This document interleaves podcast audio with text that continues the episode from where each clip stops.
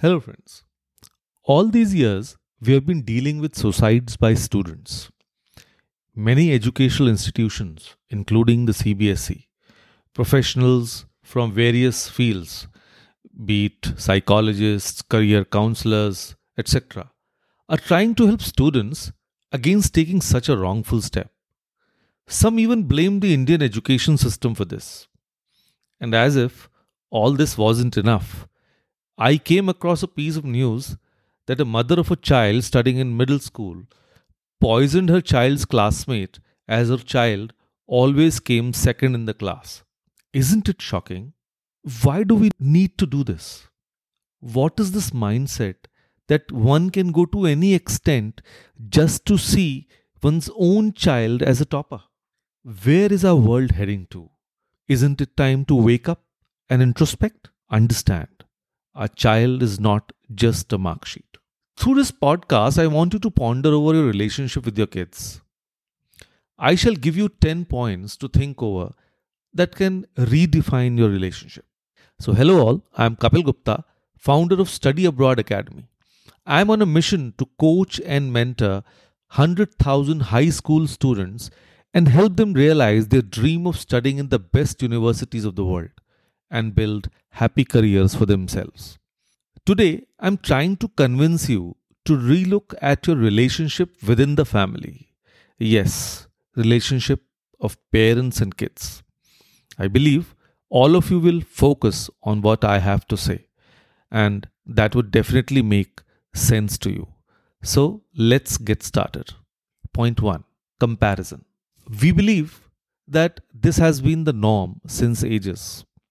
Unknowingly, parents compare kids to our neighbors' kids, to the relatives, or anybody else in the society. It has been said since long that this comparison actually fills a child with negativity. But unknowingly, parents tend to do that. Then, second, that is killing curiosity. When a child begins to speak and he tends to ask a lot many questions. And sometimes the parents are not in a position to resolve all his queries.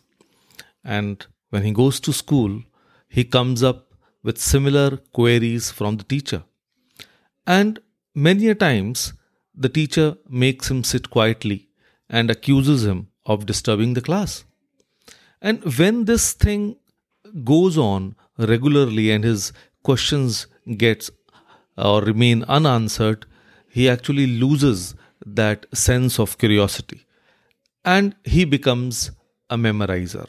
His noble quality dies its own death, and he just assumes that such a behavior of asking questions is not an acceptable norm in the society.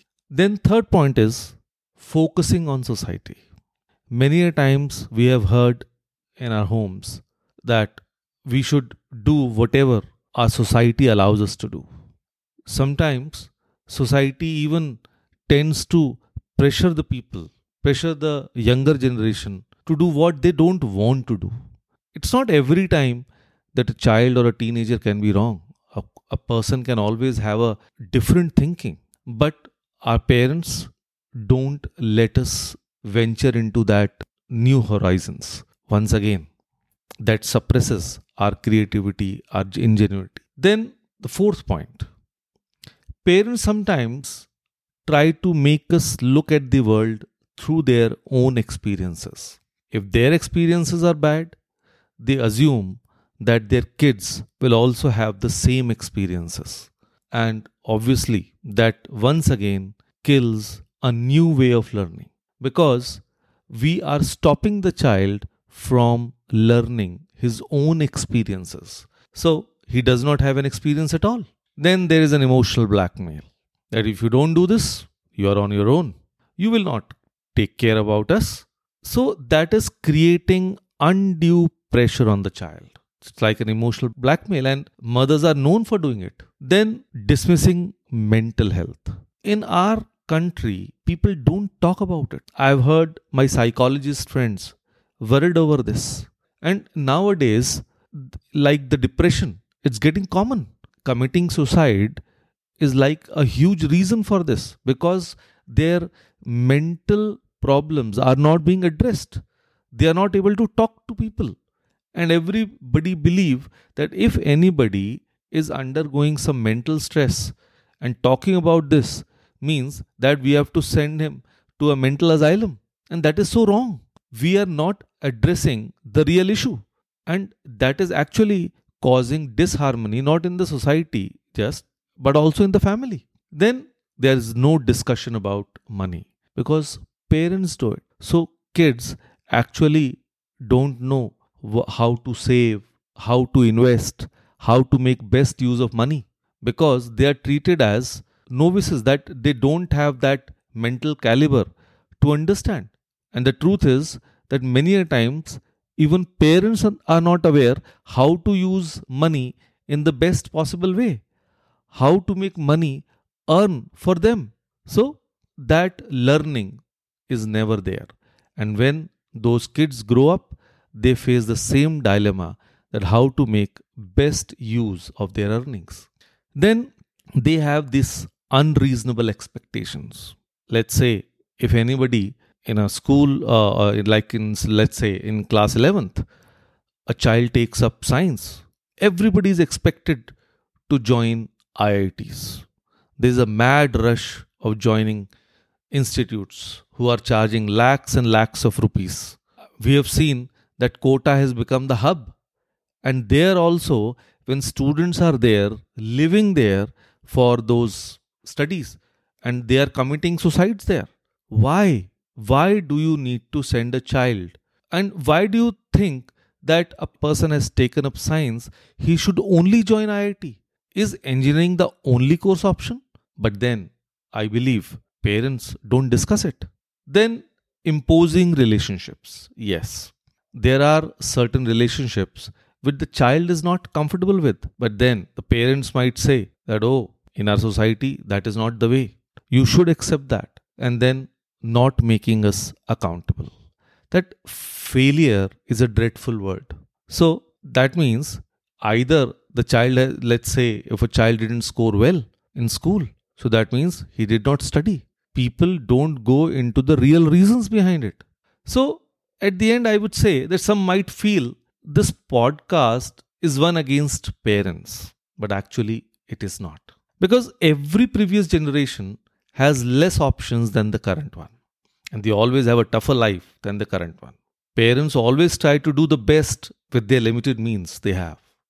And some things might have worked for them, but may not work in the current scenario.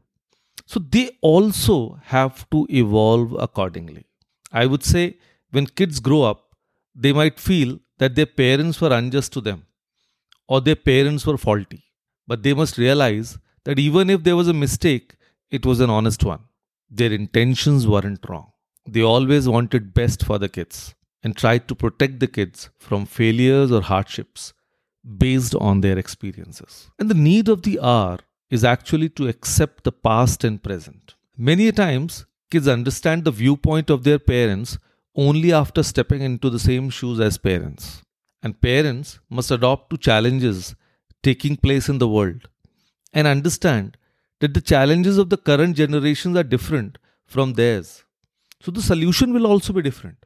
So parents and students together must understand that failure in a class or any venture is not the end of life. Failures also make us wiser. There's a positivity attached to failures too. So let's accept that and realign our actions and create a better tomorrow. This can only happen when they are together, understand each other, and the world gets a happy family. I hope you find this podcast useful. If yes, please subscribe to this podcast on Apple, Spotify, and Google Podcasts to get notified. All my podcasts are around 10 to 15 minutes, so they are short and crisp. Please share a 5 star review. And if you're part of my community, please share your learnings below. If you wish to reach out to me, I'm Kapeel Gupta, your study abroad expert, and join my career advisor hub on Facebook and Instagram channel, Brainiacs EduTech, and get lot more useful information. Until the next episode, cheers, God bless, Keep inspiring. Bye.